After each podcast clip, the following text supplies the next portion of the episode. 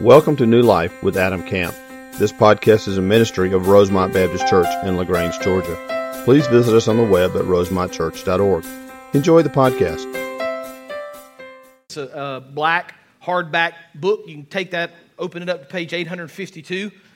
852 is Mark 15. I want to, as you're finding Mark 15, just kind of update you on a couple of things.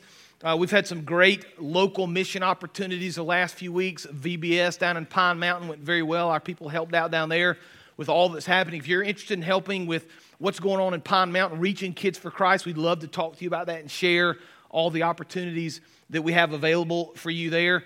Uh, we had a great opportunity at uh, Camp Viola just to share Christ with a bunch of children. Had a great week there a couple of weeks ago. A lot of kids heard the gospel, a lot of seeds planted. Then yesterday, we changed oil for single parents. We did that all morning. Uh, there was a group of people. Stephen Webb led a group down there that changed oil. A lot of his shop students from True Power down there working. Praise the Lord for those guys that worked so hard all morning. Then there was a group of people in the lobby that ministered to the people that came through, shared the gospel, invited them to church. Fantastic morning. Awesome to be a part of. Neat what our church is doing. Many more opportunities. So we'd love for you just to pray about how you can plug in what the Lord would, would call you to do. You don't have to go across the world to be a missionary. You can do it right here. You could, you could have done it sitting right out there in that lobby yesterday morning if you wanted to, and there are other opportunities for you to do that. We'd love to plug you into that. You pray about how the Lord would use you and would accomplish great things through you for his kingdom. Okay, we're continuing our study this morning in the Gospel of Mark, winding this thing down. This week, the crucifixion. Next week, the resurrection, and we're going to be done. And so I just want to kind of catch you up on where we are and then challenge you a little bit this morning before we jump into the text of, of how I want you to think and how I would pray the Lord would speak to you. Jesus, at this point in our study, has been arrested. He's been falsely accused. He's been sentenced to crucifixion. And so we're at this point, they're about to lead him to the cross. And I just want to pause for just a second and kind of orient your mind and your thinking, your thoughts just a little bit by reminding you that what we're going to study this week with the crucifixion of Jesus and then next week with his resurrection is central to our faith in Christ. Like it's the crux. Like everything else matters, but this matters more. Okay, Paul helps us understand when he says in 1 Corinthians 15 that if Christ had not been raised, our preaching is in vain, your faith is in vain. In fact, Paul goes on to say that if it's not true, we should be pitied. we're foolish. Like we're wasting all of our time and effort and energy, and Jesus really wasn't crucified and really didn't come back from the dead, then we're foolish. One writer said it like this The cross of Christ is the focal point of the gospel. Here, God dealt definitively with the problem of human rebellion and made provision for the salvation of men. And so I just want to really challenge you and encourage you just for a moment to do something this morning, something maybe you don't typically do. I, I think as believers, and, and many of us are believers, we kind of hear the story of the cross and it's something we've heard before. We're familiar with it, we know the story. In fact, you could probably come here and recount a lot of things I'm about to say, but I think if we're not careful, we kind of glaze over what Christ did. We forget about it. We, we kind of minimize it. And I just want you to understand this morning that what Jesus did at the cross changed everything. It changed everything changed everything about what your life is like. It changed everything about your eternity. It changed everything about history. And so I want you to see this morning the glory of the Lord in his crucifixion. I want you to understand his suffering and his sacrifice. And I hope that as you understand that, you will be moved more than ever by his love for you and all he accomplished. So let's take a look now, if we would, Mark chapter 15, beginning in verse 15. So Pilate, wishing to satisfy the crowd, released for them Barabbas. And having scourged Jesus, he delivered him to be crucified. And the soldiers led him away inside the palace, that is the governor's headquarters, and they called together the whole battalion. And they clothed him in a purple cloak, and twisting together a crown of thorns, they put it on him. And they began to salute him. Hail, King of the Jews. And they were striking his head with a reed and, and spitting on him. and kneeling down in homage to him. And when they had mocked him, they stripped him of the purple cloak, put his clothes on him, and they led him out to crucify him. And they compelled a passerby, Simon of Cyrene, who was coming in from the country, the father of Alexander and Rufus, to carry his cross. And they brought him to the place called Golgotha, which means place of a skull. And they offered him wine mixed with myrrh, but he did not take it. And they crucified him and divided his garments among them, casting lots for them to decide what each should take. And it was the third hour when they crucified him. And the inscription of the charge against him read, The King of the Jews. And with him they crucified two robbers, one on his right and one on his left. Verse 29. And those who passed by derided him, wagging their heads and saying, Ah, you who would destroy the temple and rebuild it in three days, save yourself. Come down from the cross.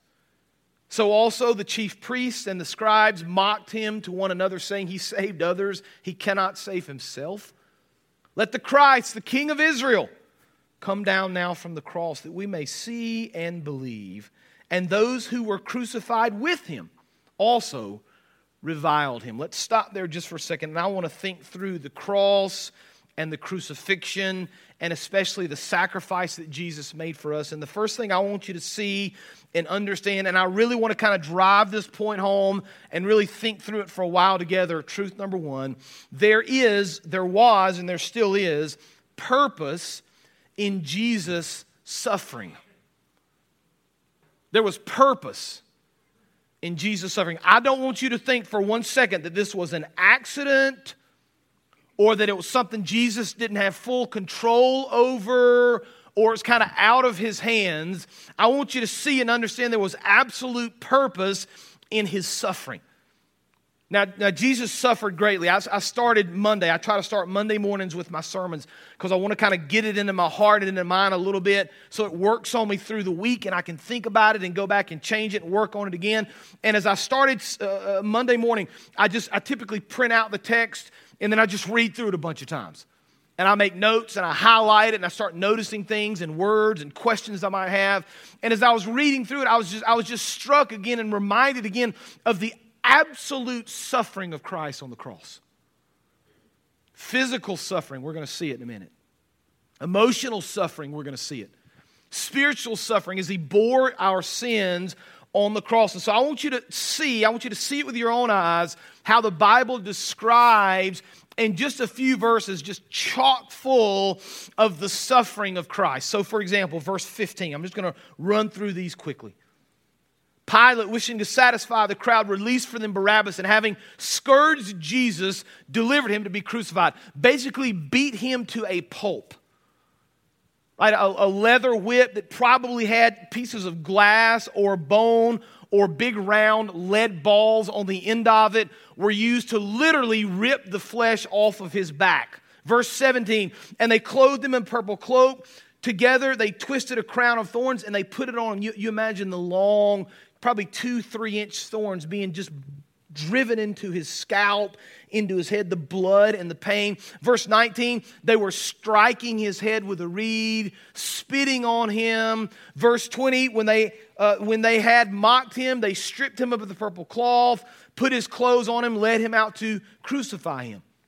Verse 26, the inscription and the charge read, The King of the Jews. They're mocking him, they're making fun of him. Verse 29, those who passed by derided him, wagging their heads. Verse 30, Save yourself and come down from the cross. Verse 31, the chief priests and the scribes mocked him, saying to one another, He saved others, he cannot save himself. Verse 32, even those who were crucified with him reviled him, right? The, the, the physical pain and the physical suffering and the emotional pain and, and the mocking all of these things endured by Christ. Now, it's easy for us, it's easy for me, I guess I should say, to take a look at the cross and see great beauty in it, and there is the symbolism of Jesus and what he accomplished and what he did for us. It's a beautiful picture and a reminder, but it's hard for us because we live in this Western world separated from this idea of crucifixion and execution.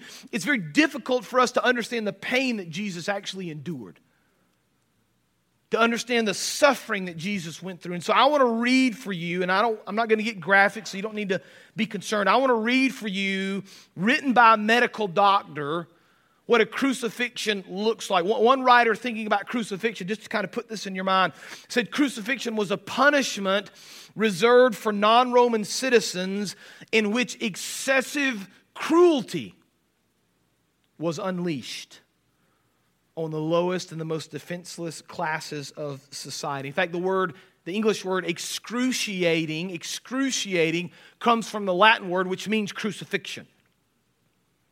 So here's how a medical doctor explained crucifixion. He said, At Golgotha, the beam is placed on the ground. Now, now, most scholars now believe that probably there was a single beam, that he would have carried the beam with him, and then the vertical piece would probably already have been in the ground. There's differing opinions, but it's possible he just carried a single beam with him. So at Golgotha, once they get to the place, the beam is placed on the ground. Jesus is quickly thrown backward with his shoulders against the wood. The legionnaire feels for the depression at the front of his wrist. He drives a heavy, square, wrought iron nail through the wrist deep into the wood. Quickly, he moves to the other side, repeats the action, being careful not to pull the arms too tightly, right? That's important. But he leaves some flex and movement. The beam is then lifted in place at the top of the posts, and a sign reading Jesus of Nazareth, King of the Jews, is nailed in place. The left foot is placed backward against the right foot, both feet extended, toes down, and nail is driven through the arc of each. As he pushes himself upward to avoid the stretching torment, he places the full weight of the nail, excuse me, he places his full weight on the nail through his feet, and there is searing agony of that nail through his feet. As the arms fatigue, great waves of cramps sweep over the muscles knotting them in deep, relentless, throbbing pain. With these cramps comes the inability to push himself upward. Remember now, he's hanging, so he has to push himself up on his feet in order to breathe. Hanging by his arms, the pectoral muscles are unable to act. Air can be drawn into the lungs but cannot be exhaled. Jesus fights to raise himself in order to get, to get even one short breath. Hours of this limitless pain cycles of twisting, terrible cramps, intermittent partial asphyxiation, searing pain as tissue is torn from his lacerated back as he moves up and down the rough timber. Then another agony begins. A deep crushing pain deep in the chest as the pericardium slowly fills with serum and begins to compress the heart. The compressed heart is struggling to pump heavy, thick, sluggish blood into the tissues. The tortured lungs are making a frantic effort to gasp in small gulps of air. The markedly dehydrated tissues send their flood of stimuli to the brain, and Jesus gasps, I thirst. He can feel the chill of death creeping through his tissues with one last surge of strength, he once again presses his torn feet against the nail, straightens his legs, takes a deeper breath, and utters his last cry Father, into thy hands I commit my spirit. Now, the, the, the cross is worse than anything any of us could ever imagine. It was designed to humiliate, to cause great suffering, to inflict the most possible pain and, and the hope of the Jewish people and really the Romans at the time was we will kill Jesus, we'll get rid of this guy. His fledgling little band of followers will run off and hide. It'll be the movement that's ended. We'll stop it right now. We don't have to worry about Jesus anymore. That was the hope. That was what they had planned in this crucifixion. Now, here's what you need to understand. This is where the application begins. All of the pain, and the suffering and the mocking and the punishment and all of the isolation. The purpose of his suffering, right? We're talking about the purpose. The purpose of, his suffering was to bear the pain and wrath of your sins. Like Jesus took that pain for you. Like you deserved that pain. I deserved that pain. That our sin caused him to be crucified. You understand that, right?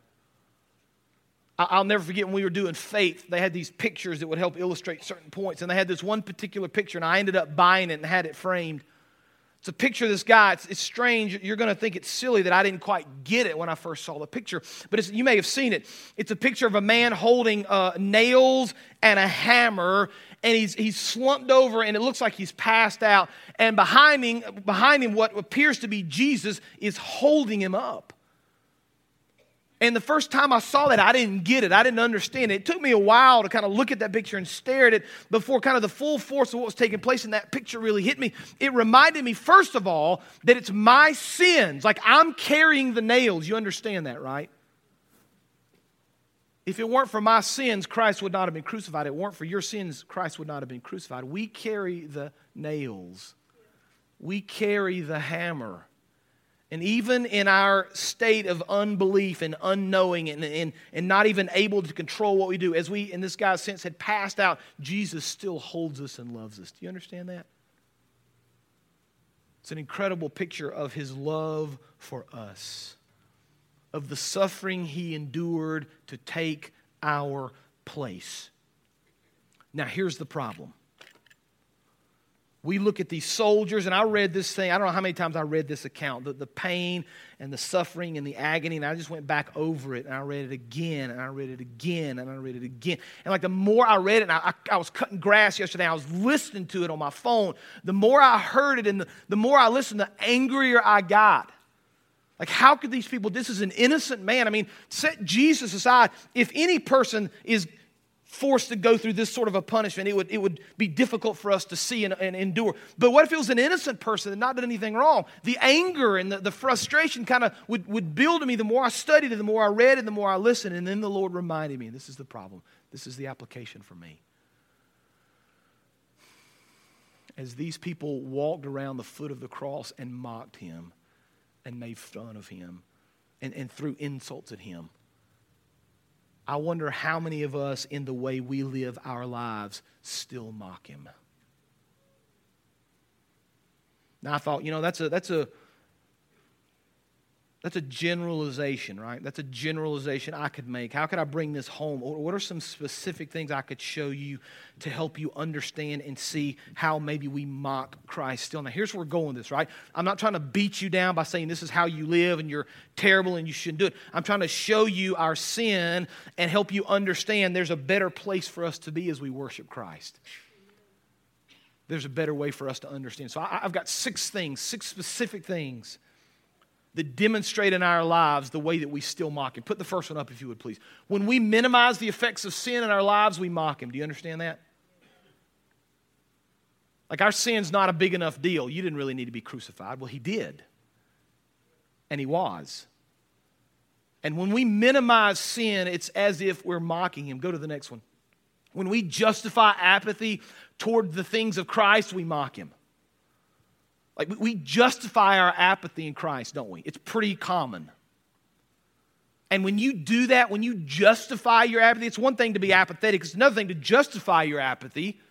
When we're justifying our apathy as if it's no big deal, we're mocking Jesus. He died for your apathy. You understand that? Next. When we fail to understand the true sacrifice he made for us, we mock him.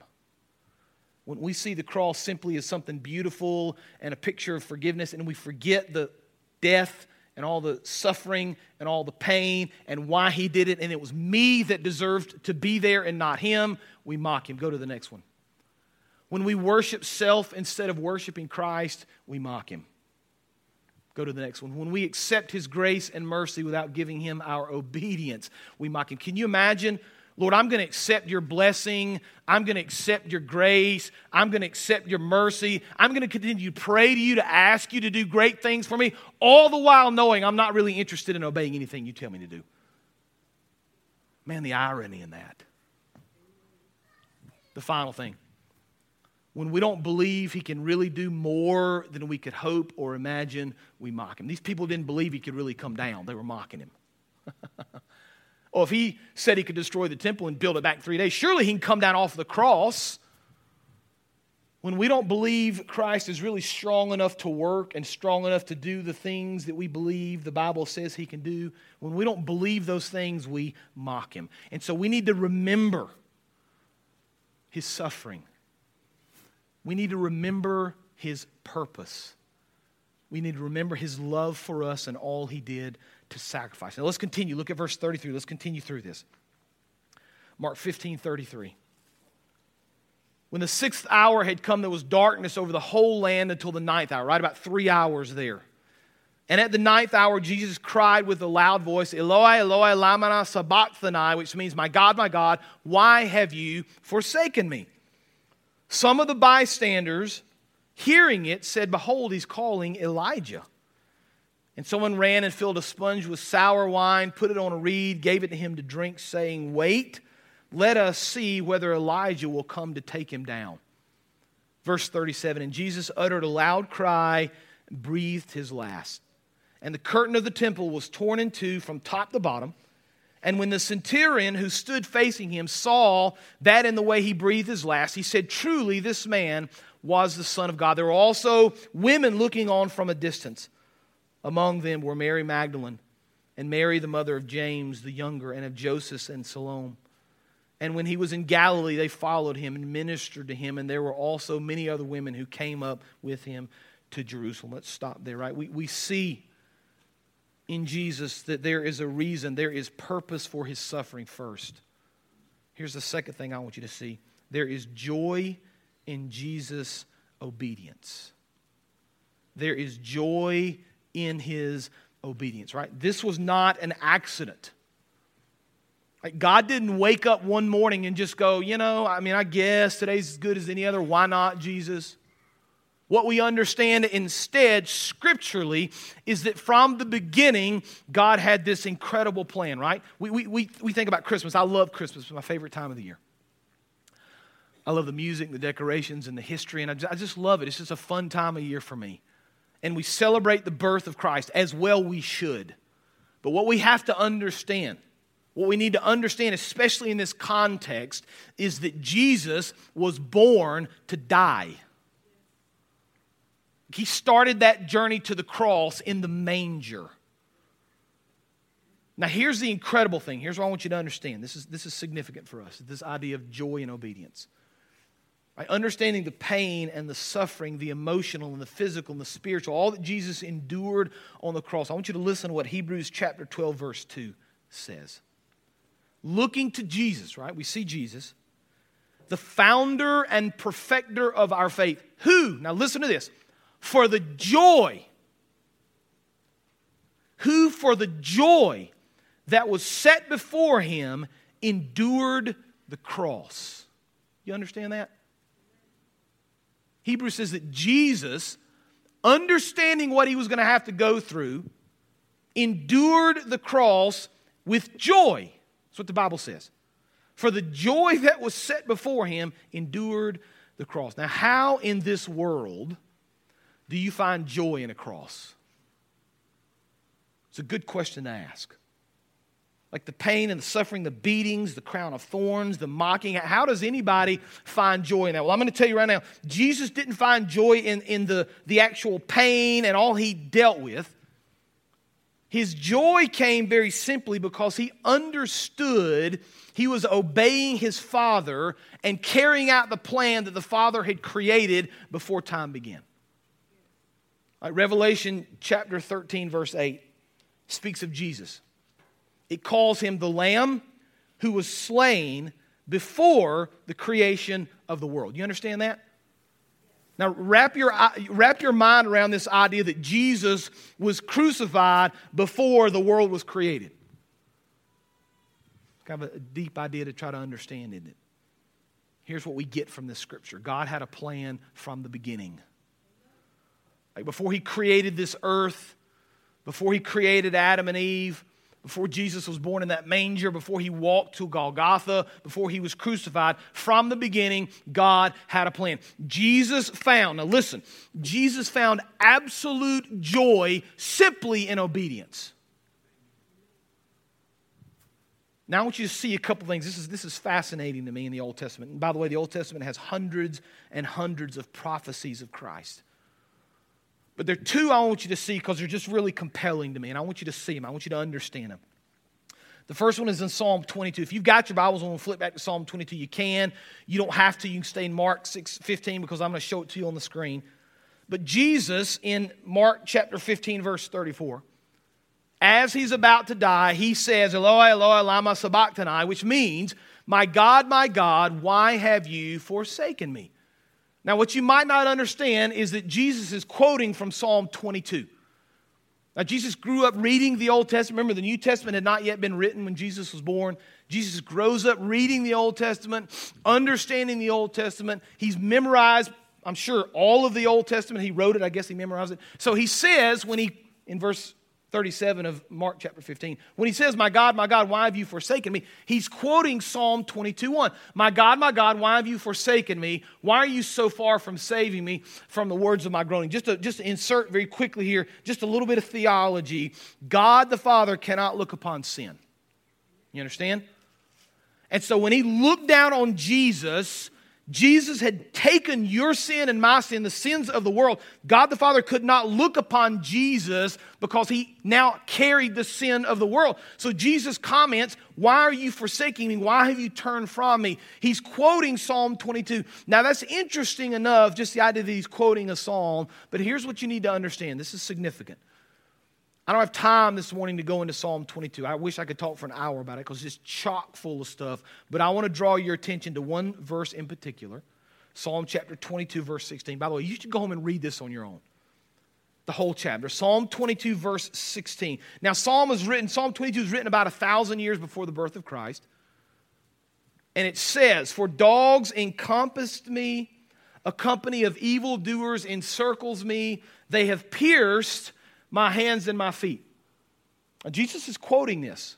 He's quoting Psalm 22, right? The dogs have encompassed me, a company of evildoers encircles me. Imagine Jesus on the cross, the people that are, that are calling for his death, evildoers that have surrounded him, have, have encircled him.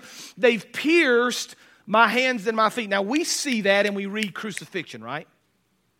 Very easy to go back in history and understand things, but here's what you need to understand. This is fascinating. Psalm 22, written about a thousand years before the birth of Christ, crucifixion wasn't used until 500 years later. So Psalm 22 is written thousand years before Christ.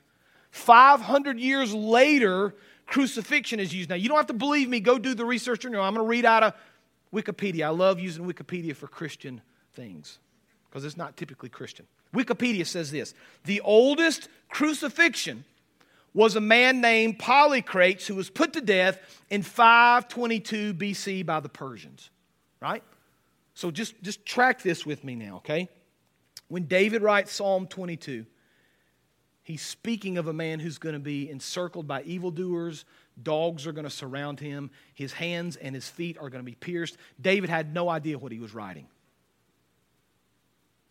He knew was following the inspiration of the Holy Spirit. He knew God was leading him. He knew probably he was looking ahead to one day who Messiah would be. But when he wrote about hands and feet being pierced, he didn't understand crucifixion because it had not been invented.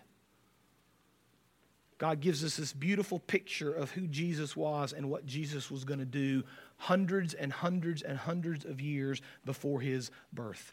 It's a beautiful picture of who he was. It's a beautiful picture of what he did. And now get this, this is important. Go back to that first main truth, the second truth. Jesus found joy in the cross because he was fulfilling the will of the Father. Now, here's the second one I want you to see. You don't have to flip that. I'm just going to read it because I'm running low on time here. Isaiah 53, one of my favorite passages of Scripture. I had this conversation with my children just a couple of weeks ago because it's, it's so compelling to me. Isaiah 53, written 700 years before the birth of Christ. And yet, listen, as you're reading it, think about Jesus and his crucifixion. He, this is Jesus, was despised and rejected, right? We've already seen that in Mark 15. A man of sorrows, acquainted with grief, as one from whom men hide their faces. It's interesting. I don't have time to go into this, but at the end of that passage in Mark 15, only the women remain. Right? All the men at that point have hidden their faces from Jesus. They're scared. They've run in hiding. He was despised and we esteemed him not. Verse 4 Surely he bore, right?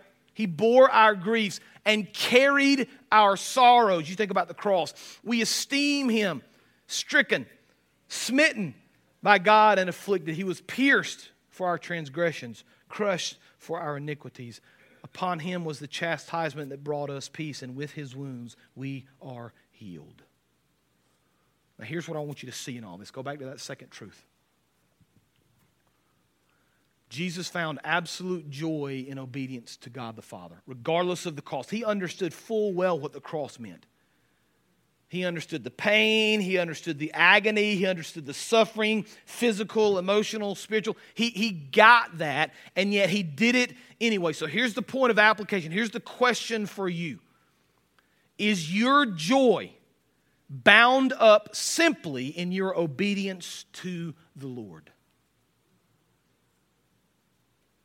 Is your joy bound up simply in the obedience of the Lord? Like my joy, very oftentimes, is bound up in my own obedience to myself. Like when I do what Adam wants to do, sometimes I find joy in that. The question we have to ask ourselves, looking at Jesus and his example, are we finding absolute joy simply by obeying the will of God in our lives? Because I, I, would say for, for the vast majority of Christians, myself included, oftentimes we don't find joy in obeying the Lord, we find joy in obeying ourselves. Christ is our example. Christ went to the cross with absolute joy because he knew when he did it, he would be obeying and fulfilling the will of his Father regardless of the cost. Now let's continue. We need to finish this thing up. Verse 37. Mark chapter 15, 37. And Jesus uttered a loud cry, breathed his last, and two significant events are about to take place. The curtain of the temple was torn in two from top to bottom. And when the centurion who stood facing him saw that in this way he breathed his last, he said, Truly, this man was the Son of God. All right, we, we see purpose in his suffering we see joy in his obedience. And finally, number three, we see salvation in Jesus' death. There's salvation in Jesus' death. Two very significant events take place there in verse 37 and following. The first one is that the curtain or the veil in the temple was torn in two. Why is that important? That's important because the temple was built with this veil to separate kind of the common area from the Holy of Holies. Now, the Holy of Holies is where the Lord resided, it's where the Ark of the Covenant stayed. The chief priest would go in there once a year. He would cleanse himself. There were rituals he had to go through, and they would tie a rope to his leg in case he went in there and did something he wasn't supposed to do. They could pull him back out. Nobody went into the Holy of Holies. Nobody in the Old Testament, this is important, nobody in the Old Testament had face to face conversations or relationships with God the Father. It wasn't possible. Genesis 3, the Bible tells us that before God spoke to Adam and Eve, he went down into the garden. He walked in the cool of the day. Can you imagine?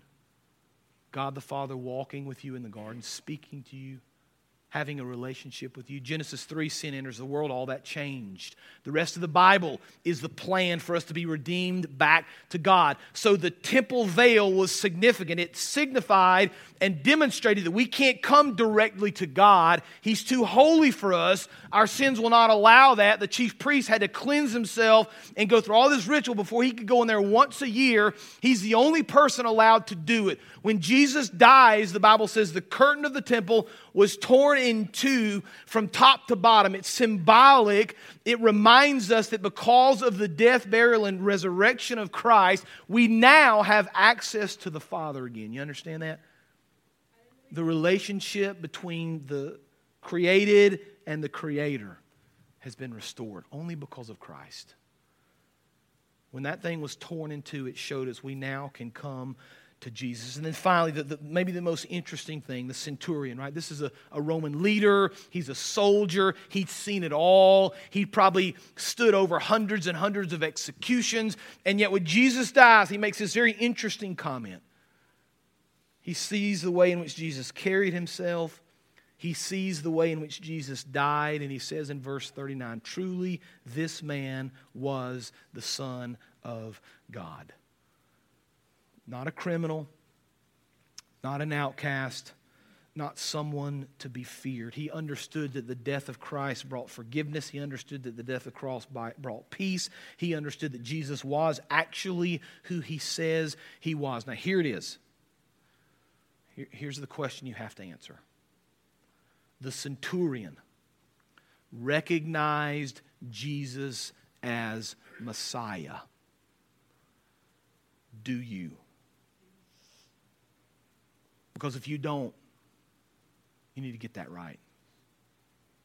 That will affect not only the way you live your life here, but it will affect your eternity. Jesus came and he died and he rose again. He offers salvation to all who believe.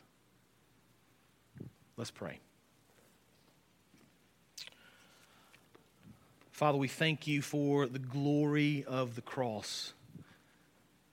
As difficult as it is for us to hear, and as, as painful, as gory oftentimes as it is as we think about, Father, it offered to us this beautiful picture of salvation and love and grace, and it gives us a chance to restore that broken relationship through the death of Christ through his forgiveness, through his blood. And so, Father, I pray right now for anybody in this congregation right now that doesn't know or has never received, has never repented of their sins, Father, let this be the moment. Let their eyes be open to the truth.